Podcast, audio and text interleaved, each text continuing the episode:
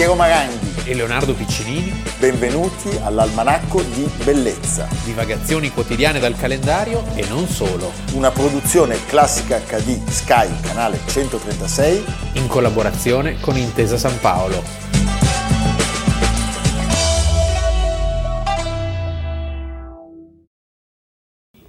On ne naît pas femme, on le devient. Oui, c'est en somme la formule qui résume l'ensemble de mes thèses. Et ce qu'elle signifie est très simple, c'est que être femme, ce n'est pas une donnée naturelle. C'est le résultat d'une histoire. Il n'y a pas un destin biologique, psychologique, qui définisse la femme en tant que telle. C'est une histoire qui l'a faite, d'abord l'histoire de la civilisation, qui aboutit à son statut actuel, et d'autre part, pour chaque femme particulière, c'est l'histoire de sa vie, en particulier c'est l'histoire de son enfance, qui la détermine comme femme, qui crée en elle quelque chose qui n'est pas du tout une, une, une donnée, une essence, qui crée en elle ce qu'on a appelé quelquefois l'éternel féminin, la féminité. Almanacco di Bellezza, nove gennaio, Piero Maranghi. Leonardo Piccinini. E una donna. E che donna. E che donna. Mamma mia, eh? Già una frase come on ne naît pas femme, on le devient. Sì, non si nasce donna, lo si diventa. Eh, pensa quando è stata pronunciata, che bomba. Sì. Eh? Noi stiamo parlando di una di un intellettuale, di una donna rivoluzionaria che ha segnato la storia eh, non soltanto di Francia, ma direi del mondo tutto, certamente di quello occidentale, col suo pensiero, con le sue provocazioni, con le sue spinte in avanti, con la sua relazione aperta e, e, e, ingombrante. e ingombrante con Jean-Paul Sartre, perché noi oggi vi parliamo di Simone, Lucienne, Ernestine, Marie, Bertrand de Beauvoir. Eh sì. Che nasce a Parigi in Boulevard Raspail, sì. Quindi come dire, bel posto, bel posto, una via importante, il nove gennaio del millenovecentotto, la sua una famiglia borghese, sì, con pretese aristocratiche, con pretese aristocratiche e con un combinato disposto di genitori completamente diversi, sì. Cioè, il padre era ateo e voleva fare l'attore, la madre era ultracattolica e timida, sì. Cioè veramente. Lei era una studentessa dotatissima, eh, già da ragazzina mh, i libri non li leggeva ma li divorava e, e scriveva il padre, di devo, notte. E devo dire il padre è stato fondamentale perché era, la incoraggiava. L'ha sempre incoraggiata a, a fare grandi, affrontare i grandi romanzi. Eh? Eh, ha subito molto l'ingombro di Sartre, da un certo punto di vista neanche goduto, nel senso che eh, l'esistenzialismo di Sartre lei l'ha coniugato a, alle prospettive del problema dell'emancipazione femminile, femminile certo. Molto in anticipo sui suoi tempi, perché il secondo sesso è del millenovecentoquarantanove e nel sessantotto lei era considerata una vera icona, eh, una donna senza paura, una donna mh, una donna molto emancipata, emancipatissima, con una passione per tutto, per donne, tutto. Uomini, sì. Triangoli, viaggi. È interessante comunque eh, questo amore, questo rapporto di intimità, di complicità con Sartre che dura tutta la vita. Che dura tutta la vita. E che sai comincia che in un modo molto buffo. Molto, molto buffo. Sai che lei lo chiamava Sartre.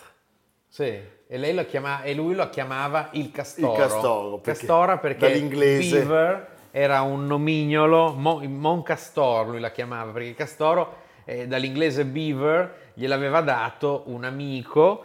Ehm, perché sei sempre operosa come un castoro, no? Poi, perché avessi e i poi denti Bive, no, poi Bive Beauvoir. Sì.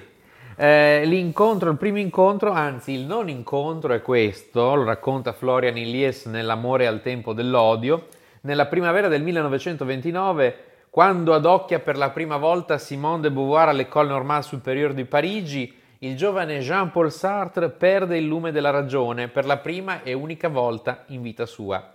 Ai primi di giugno, a distanza di un paio di settimane, è finalmente riuscito a strapparle un appuntamento, ma Simone gli dà buca.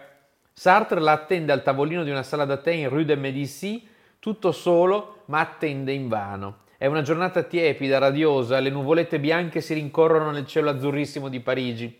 Lui si è messo in ghingheri per l'occasione con tanto di cravatta, perché dopo il tè ha intenzione di portarla a passeggio a Luxembourg per far navigare le barchette a vela nella grande vasca.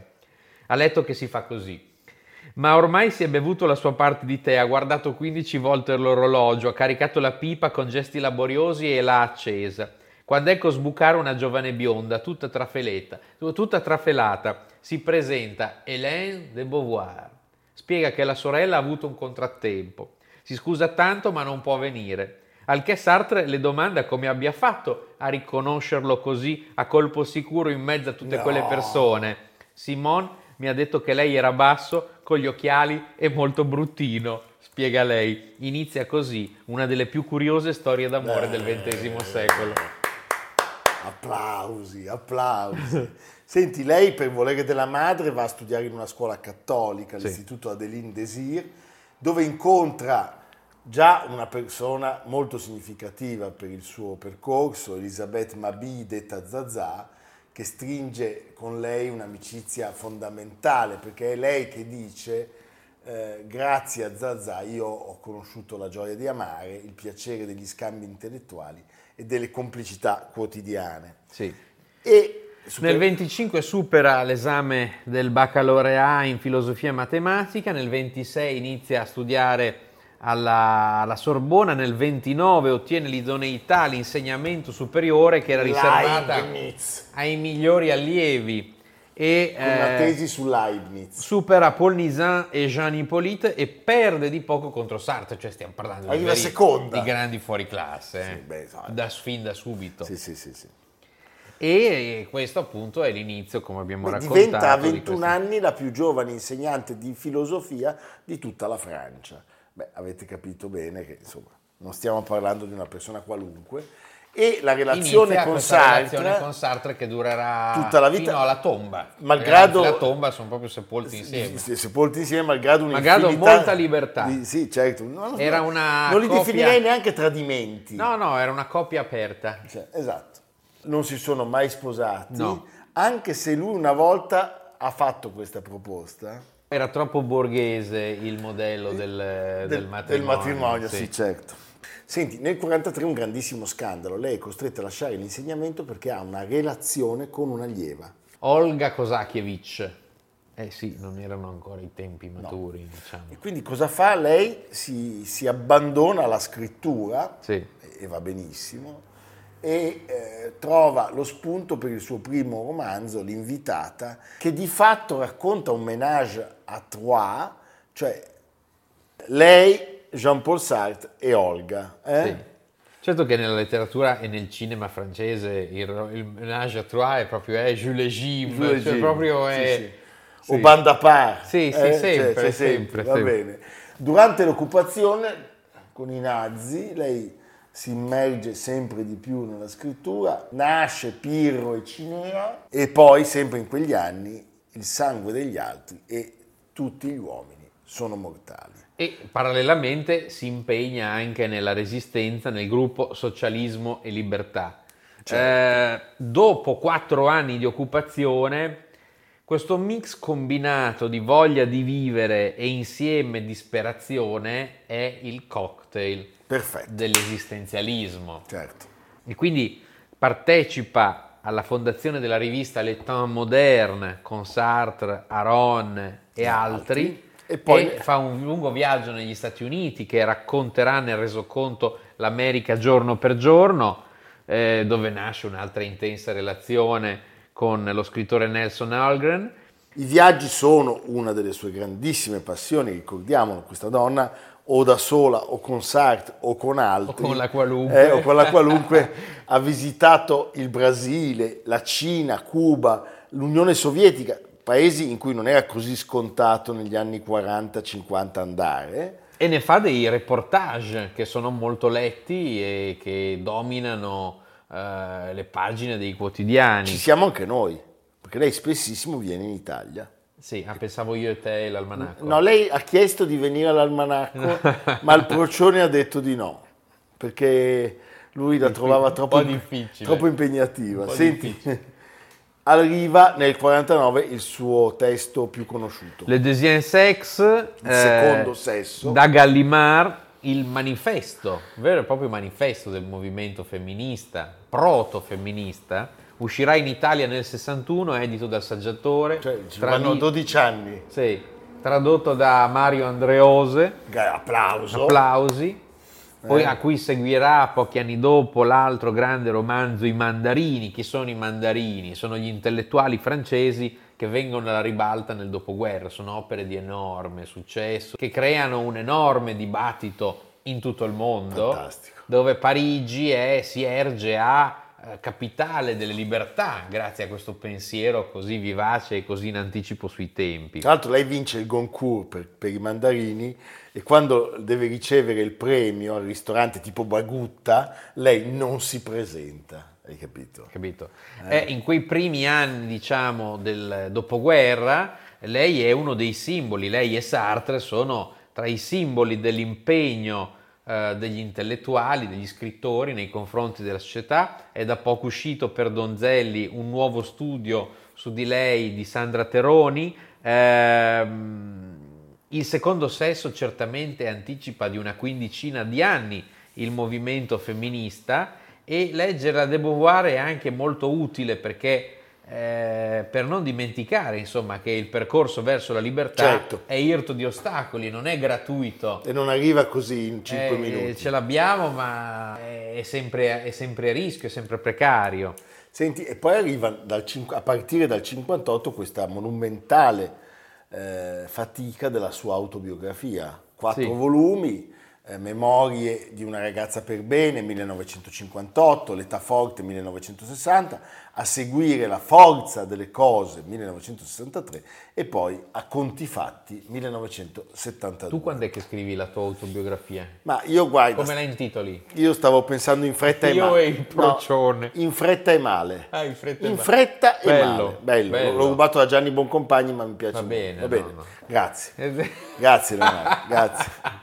Comunque ci sarà anche un capitolo dedicato a te. Aiuto. A noi due, eh? Va bene, attenti a noi due. Sì. Senti, lei partecipa naturalmente al, a tutto il dibattito culturale che si svolge nel suo paese eh, e diventa anche presidente, dopo averla fondata, della Lega dei diritti delle donne.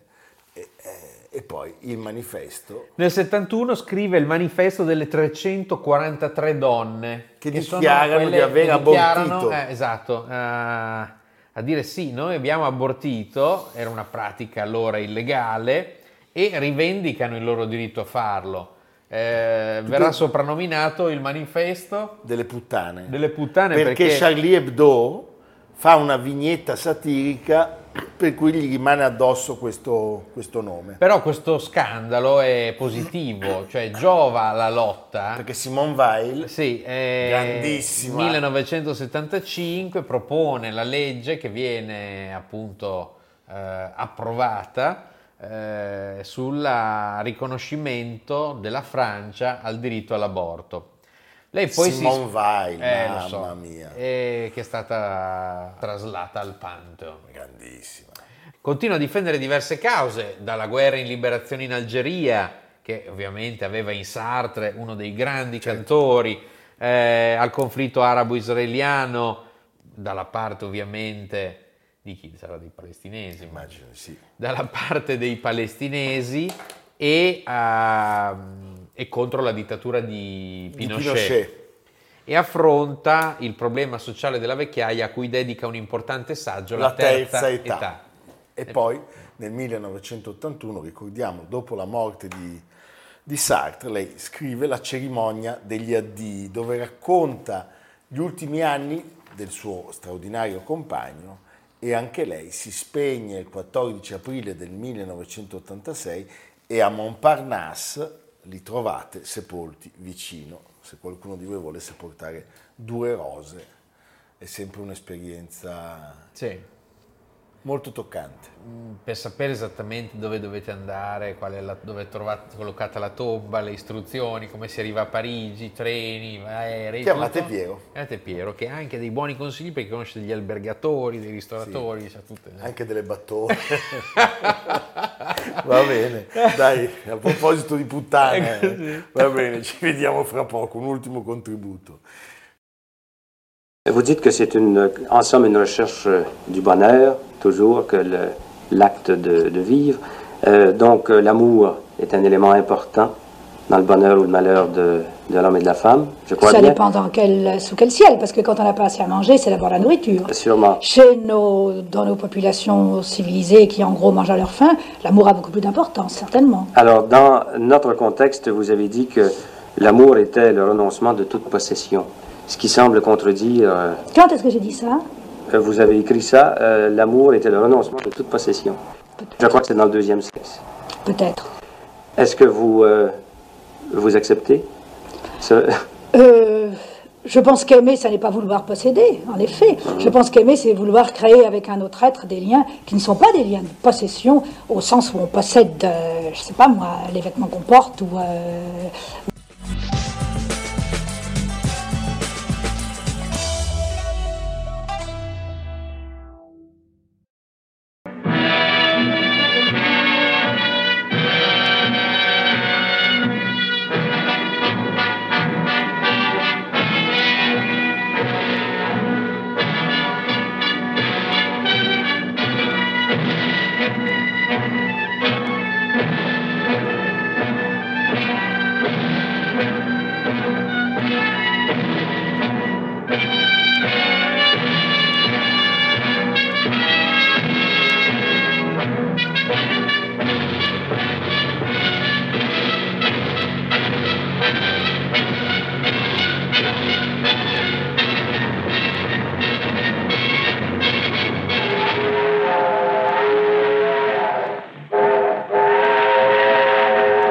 Leonardo, seconda parte dell'almanacco, si apre con Fred Zinnemann, che peraltro avrebbe ambientato il suo ultimo film, Il giorno dello sciacallo, proprio a Parigi, certo. nella Parigi di Simone de Beauvoir e del nemico De Gaulle, perché non per parlare di Zinnemann, l'abbiamo già fatto, non di Gary Cooper, non di Grace Kelly, ma... del cattivo, l'avete visto? Cattivo per... dei cattivi. Il cattivo dei cattivi, meraviglioso. Occhi di ghiaccio. Occhi di ghiaccio. Lì?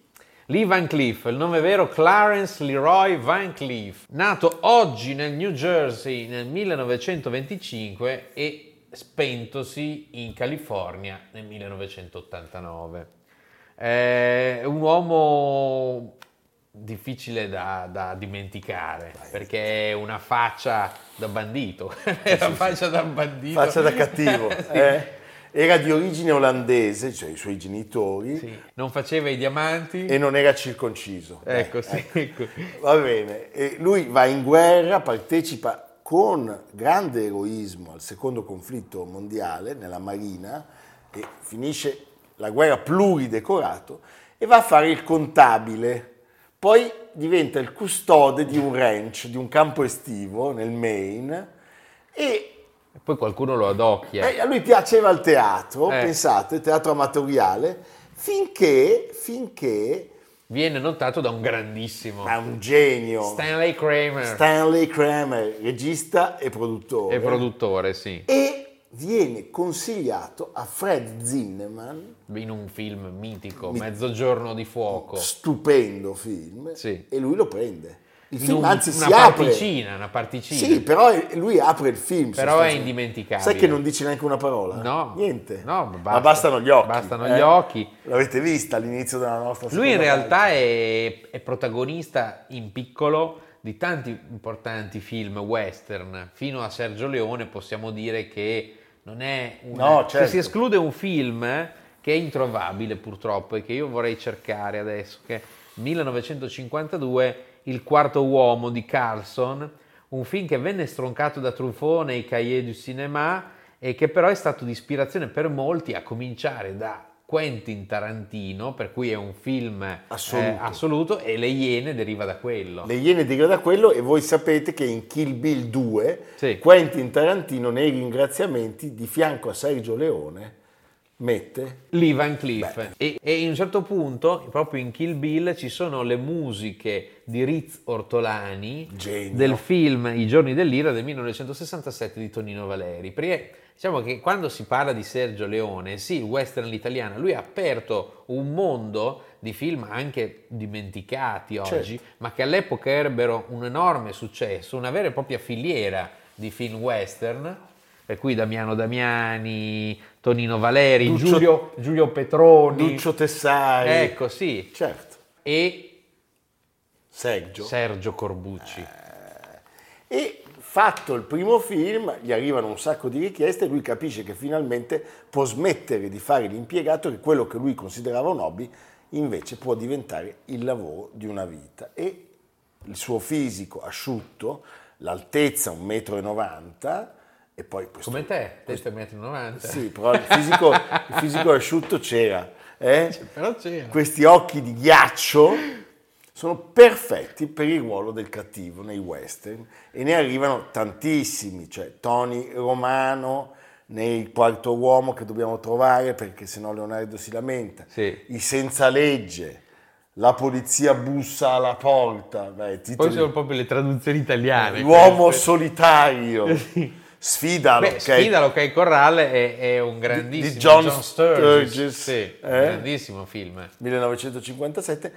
Arriva purtroppo nel cinquantotto un gravissimo incidente stradale che gli costa quasi la vita e, e la carriera. E soprattutto non può andare a cavallo, non può, perché siamo... per, diciamo che per, certo, lui, eh, per la sua professione. Però per... ci riesce, perché lui perché? è un uomo tenace, scaltro. Sì. Nel sessantadue John Ford lo chiama per un altro film straordinario. Il cast è stellare. Jimmy Stewart, John Wayne, Lee, Va- Lee Marvin e lui. Eh. Però, poi c'è un momento di, così, di, di pausa, sì, perché fisico, viene un po' dimenticato. E poi il fisico purtroppo lo fa soffrire molto. Pensa che finisce per fare il, il telefilm di Perry Mason, sì, ma, ma arriva un grande... Un leone. Un leone, Sergio. millenovecentosessantaquattro, Leone che sta cercando degli attori e ha un budget molto limitato. Lui voleva... James Coburn, ma non se lo poteva permettere, poi l'avrebbe chiamato più, certo, avanti, quando era diventato famoso. Lo, lo scrittura quasi per caso nella parte del colonnello Mortimer in Per qualche dollaro in qualche più. dollaro in più, millenovecentosessantacinque, siamo l'anno dopo di Un pugno di dollari, Clint Eastwood, il Monco, Gian Maria Volonté, Indio, e lui è Mortimer. è Mortimer. La sceneggiatura ovviamente di Luciano Vincenzoni. Vorrei dire che su Leone è uscito uno splendido documentario prodotto da Sky e Leone Film Group, e hanno intervistato Clint Eastwood su mille racconti. Clint Eastwood è uno dei protagonisti ovviamente del documentario. Quale episodio ricorda? E lui risponde: beh, la scena del ponte che esplode in Il buono, il brutto e il cattivo. I tecnici spagnoli, perché era girato in Spagna, sbagliarono i tempi dell'innesco della miccia e Leone sbucò fuori imprecandogli, gli occhi, gli occhi iniettati di sangue. Era furibondo, il ponte si dovette ricostruire, pensa che no. E poi i set erano pieni di comparse spagnole e zigane con i mantelli, le divise, le pistole. Se lei avesse chiesto loro di cosa parlassero quei film, non avrebbero no, saputo non rispondere. Non lo sapevano, non lo sapevano. Beh, abbiamo una testimonianza di un personaggio meraviglioso, a cui dedicheremo presto una puntata, e lo ascoltiamo, è Luciano Vincenzoni che racconta dell'incontro tra i due. Era martedì e il film cominciava a Roma lunedì prossimo. E sono andati in un bar, stavano in un angolo di ma chi prendiamo? Facevano una lista di attori. Improvvisamente la porta del bar, come quelli dei western, si è aperta e barcolando è entrato un uomo alto con uno Stetson nero, un cappotto nero, che si è avvicinato al banco e viene a bere. Leone l'ha visto di profilo e lo ha riconosciuto.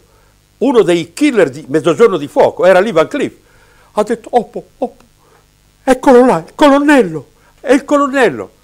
Non sapevano i due che da cinque anni era stato cancellato da Hollywood perché era alcolizzato, perso, non lo voleva più nessuno, viveva con lo stipendio della moglie che faceva la dattilografa.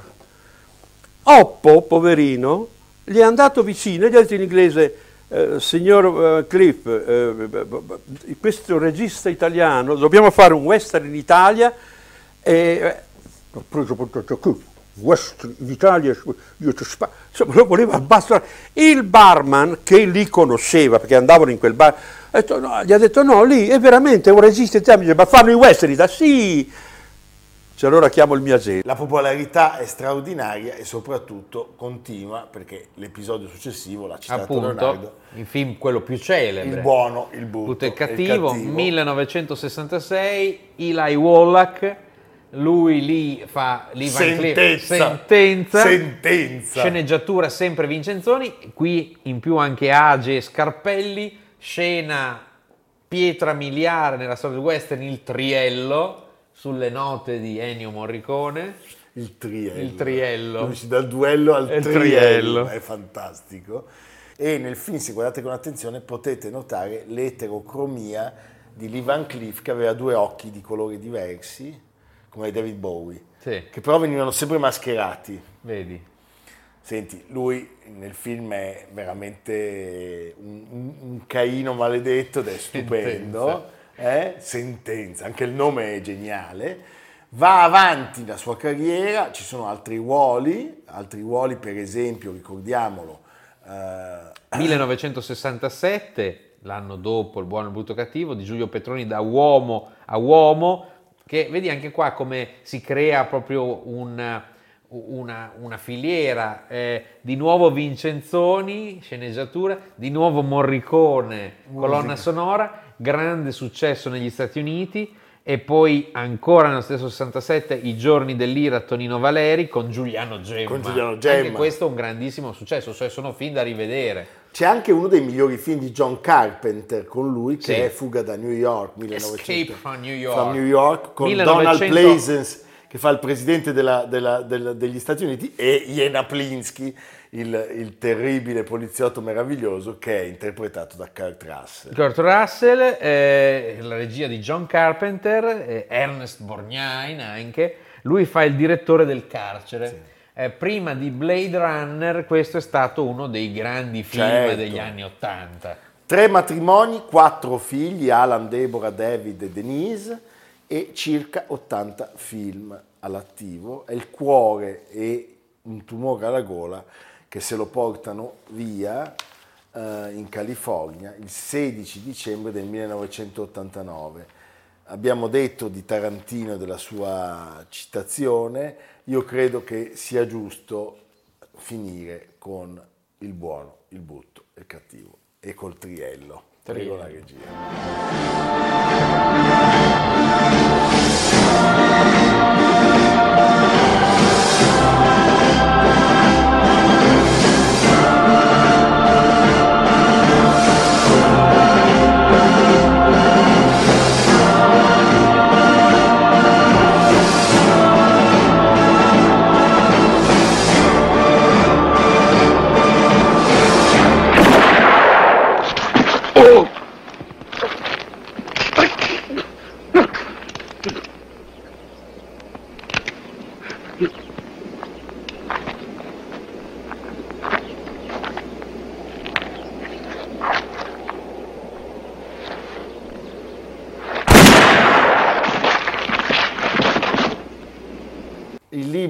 Qua, oggi, e vi aspetta in buona compagnia con Richard Strauss, Il Cavaliere della Rosa, in una splendida edizione registrata al Festival di Salisburgo, diretta da George Zell. Perfetto. Che non è il cattivo del Maratoneta. No. E il nostro Leonardo oggi ci porta a... in Croazia. perché la Croazia da una settimana è entrata, era già in Europa, è entrata nell'euro, è entrata in Schengen, il che vuol dire che potete andarci senza controllo dei documenti, anche dall'acqua. Portate tutte le droghe, potete portare tutte le droghe che volete. Via Adriatico, sì. E, diventa, e ritorna a essere il Mare Nostrum, è bella questa cosa, no? Cioè, che c'è un unico adesso mare. Non dirlo però, perché sennò poi il Presidente del Senato... Adoro, Ignazio. Eh, Andateci, la Croazia è molto interessante perché racconta tanti mondi, il mondo dell'impero a nord e il mondo che ha sofferto così tanto, come sappiamo, della Dalmazia, Spalato, Dubrovnik, Ragusa, Split. Potete andare a Lopuda a trovare Toto Bergamo Rossi, che ogni certo. tanto si trova da quelle parti. Da quelle parti potete veramente guardare